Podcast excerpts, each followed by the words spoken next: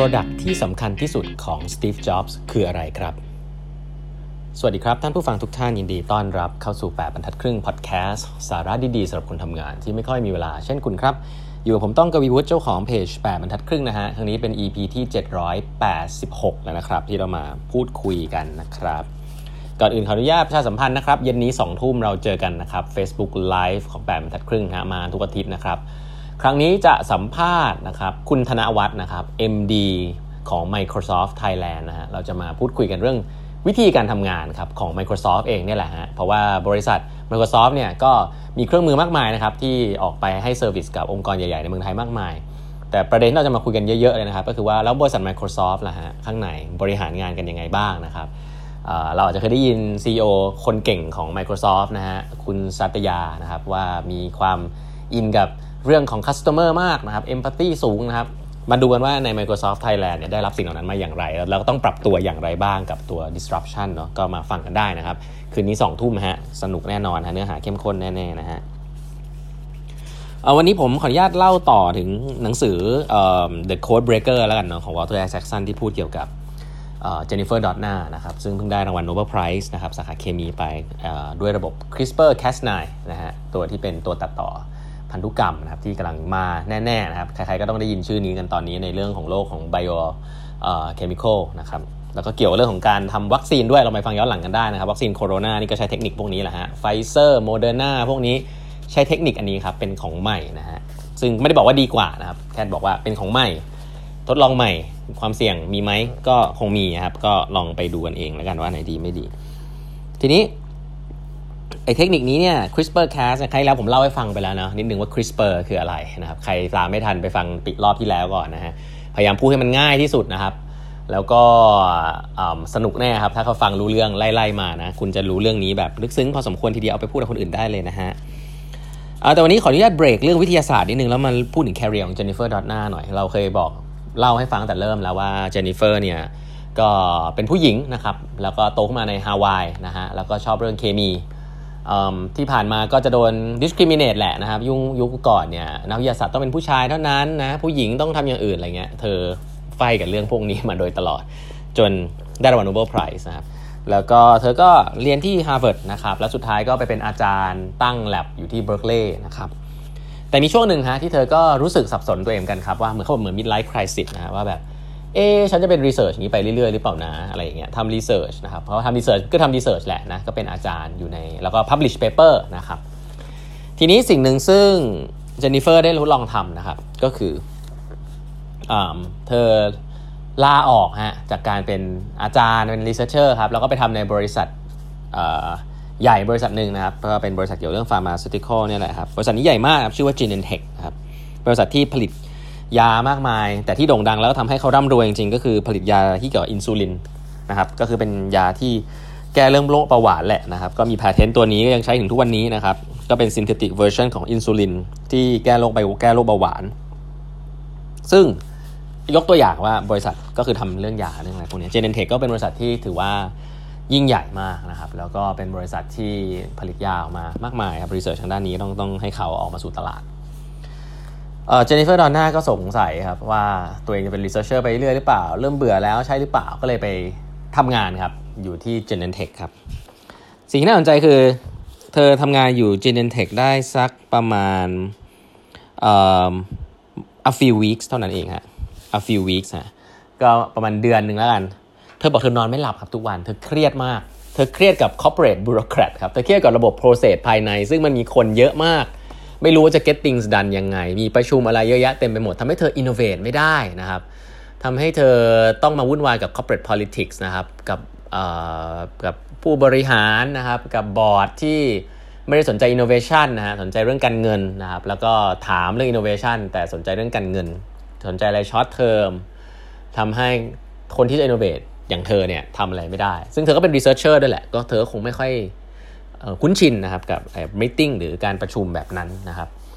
เธอเครียดมากนอนไม่หลับครับอินโนเวเตอร์คนนี้นอนไม่หลับเวลาเข้าไปในคอร์ปอเรทแล้วก็อยู่ไม่ได้ครับเธอก็ตัดสินใจลาออกไปในเวลาเดือนนึงแหละประมาณนี้เธอก็รู้แล้วว่าเธอไม่ชอบแต่สุดท้ายเธอก็รู้ว่าแคเรียร์ของเธออยากจะเป็นเธอก็กลับมาเซตอัพแลบครับที่เบิร์กลีย์จริงจังแล้วเธอก็เซตวิชั่นว่าเธอจะ enable คนนะฮะ เธอจะสร้างคนใน lab ให้เจ๋งมากๆเธอก็เริ่มหาทีมครับเป็นทีม lab แล้วเธอก็เป็นต้องเรียกว่า develop leadership style ของตัวเองขึ้นมานะครับเธอบอกว่าเธอเนี่ย Walter Isaacson ที่เล่าเรื่องของ Jennifer Doudna เนี่ยบอกว่า Jennifer Doudna เนี่ยมีเรื่องหนึ่งซึ่งสนใจมากๆคือเรื่องของทีมการสร้างทีมแล้วก็ Walter Isaacson เนี่ยเคยถาม Steve Jobs นะว่าคิดว่า product ที่สำคัญที่สุดที่ดีที่สุดของ Apple ที่คุณสร้างคืออะไรนะครับ Steve Jobs เนี่ยตอบมาว่าproduct ก็สำคัญนะที่ดีแต่สิ่งที่เขาสร้างไว้และสำคัญที่สุดคือทีมที่สามารถ continually make such product ครับคือทีมที่ continuously innovate นะครับนี่คือสิ่งที่ Steve Jobs บอกผมก็ต้องบอกย้ำอีกทีหลายๆครั้งผู้บริหารในองค์กรหลายคนเนี่ยสนใจเรื่อง product ครับอยากได้ end product อยากได้ result มากๆแต่เขาต้องรู้ครับว่า result ไม่ได้เกิดจากผู้บริหารครับ result เกิดจากคนทำงานที่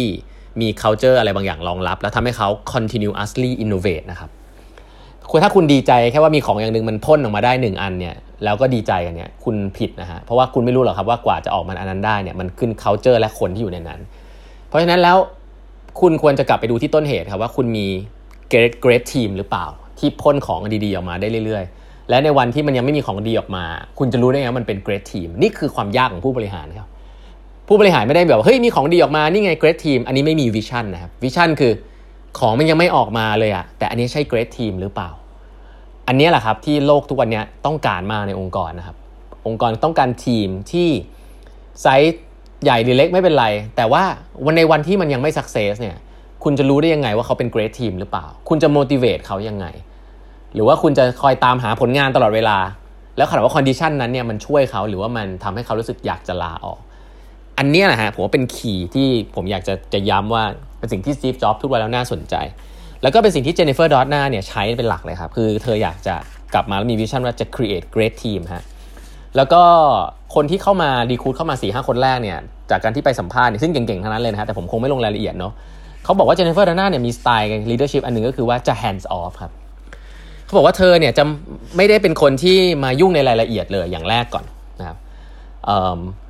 แต่เพราะฉะนั้นถ้าคุณเนี่ยไม่ใช่ sales starter เนี่ยคุณก็จะ innovate ยากเมื่ออยู่ Jennifer Doudna ซึ่งผมว่าน่าสนใจ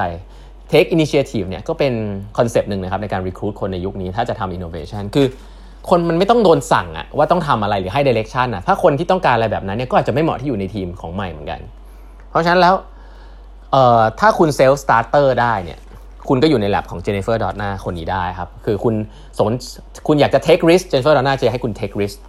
แต่เขาจะไม่มาถามหรือให้ direction คุณนะครับเขาจะคอยดูอยู่ห่างๆว่าคนนี้มัน take risk หรือเปล่ามันทำอะไรใหม่ๆหรือเปล่าแต่เขาบอกว่าเมื่อมีอะไรที่มันน่าสนใจมากๆแล้วเนี่ยเจฟฟ์ เขาจะเดินเข้ามาคุยกับคุณและถามในรายละเอียดครับว่าเป็นยังไงบ้างแล้วต้องการซัพพอร์ตตรงไหนแล้วก็จะเข้ามาโคชชิ่งในรายละเอียดเลยสำหรับอะไรที่มันเริ่มเข้าได้เข้าเข็ม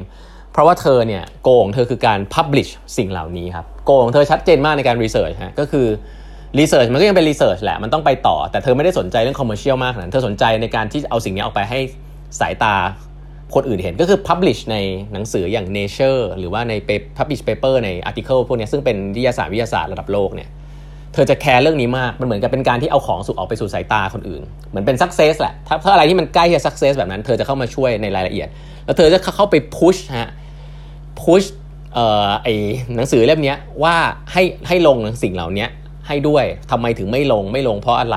เธอจะไปช่วยพุชเรื่องนี้ซึ่งสำหรับผมในองค์กรเนี่ยมันเหมือนการไปพุชเรื่อง politics อะฮะไป remove roadblock ต่างๆว่าถ้าของมันดีจริงมันต้องได้บัดเจ็ตมันต้องได้ที่ยืนของมันแล้วก็จะไป remove roadblock พวกนี้ให้ Jennifer Doudna ทำอย่างนั้นครับคือมาดูรายละเอียดตอนที่มันใกล้ที่จะ publish แล้วก็ไปเคลียร์ roadblock เพื่อให้สิ่งนี้มาได้ออกไปสู่สายตาประชาชนจริงๆซึ่งสิ่งแล้วก็ไปขอ grantซึ่งสิ่งเหล่านี้แหละครับคือสิ่งที่ Jennifer Doudna เน้นมากนะครับในการที่จะ nurture team innovation ของเธอซึ่งมีอยู่5คนเท่านั้นเองแล้วสุดท้ายทีมนี้นะครับทั้งทีมเป็นทีมที่ create ของใหม่นะครับที่ได้รางวัล Nobel Prize ไม่ใช่ Jennifer Doudna คนเดียวก็คือตัว CRISPR-Cas9 นะครับมีเกรดเล็กๆน้อยๆอันนึงก็คือว่าเขาเนี่ยไปค้นพบนะทีมนี้ไปค้นพบสิ่งเรียกว่า Cas6 นะ Cas6 เนี่ยคืออะไรผมไม่เล่ารายละเอียดกันแต่แค่บอกว่าไปค้นพบสิ่งนึงซึ่ง textbook เนี่ยที่มีพูดเรื่องนี้บอกว่าทำไม่ได้ครับแต่สุดท้ายเนี่ยเขาก็เป็นคนพบว่ามันทำได้ครับแล้วก็ทำให้ textbook นั้นผิดไปเลยสิ่งที่สำคัญสำหรับคนที่ทำงานด้าน innovation ทางด้าน bio พวกนี้ผมคิดว่าเขาคงไม่ได้เชื่อ textbook ครับ textbook มันเป็นสิ่งที่เป็นความรู้เก่านะเขากำลังสร้างสิ่งใหม่เพราะฉะนั้น textbook เป็นแค่ guideline แต่ว่า challenge สิ่งที่เขียนได้นะครับเช่นเดียวกันครับ corporate process ปัจจุบันวิธีการคิดแบบเก่าก็โดน challenge ได้ครับ แล้วก็ถ้าคุณอยู่ใน forefront ของ innovation จริงๆในองค์กรที่คุณบอกคุณอยากจะทำเนี่ยผมคิดว่า process ที่เขียนไว้แล้วเนี่ยก็ถ้ามันไม่ใช่กฎหมายหรืออะไรเนี่ยก็ต้องมีคนมีใครก็ตามที่จะไปช่วยพุชให้มันเปลี่ยนซึ่งส่วนใหญ่ไม่ใช่คนขาย innovation หรอกครับที่เขาจะไปพุชให้เรื่องพวกนี้เปลี่ยนมันเยอะเกินไปครับเขาไม่ได้เก่งพอที่จะไป navigate politics เหล่านั้นผู้บริหารที่เก่งเรื่องพวกนี้ที่ขึ้นมาได้แล้วเนี่ยก็จะต้องช่วยพนักงานที่ innovate นะครับให้ไม่ต้องไปเสียเวลากับเรื่องพวกนั้นเพื่อเปลี่ยน process ต่างๆเหล่านี้และอันนั้นนะฮะคือ core ของ digital transformation นะครับโอ้นี่พูดยาวเลยเพราะว่าเล่าเรื่องนี้ไปแล้วมันคิดถึงอันนู้นเลยครับคืออินมากว่าแลบแบบนี้เขาคิดแบบนี้องค์กรเราก็ต้องคิดครับว่าโรผู้บริหารโรที่เราพูดว่าตัวเองผู้บริหารเนี่ยเรา add value ให้กับทีม innovation แค่ไหนนะครับวันนี้เวลาหมดแล้วนะครับฝากกด subscribe แปมทักครึ่ง podcast ด้วยนะฮะพบกันพรุ่งนี้ครับสวัสดีครับ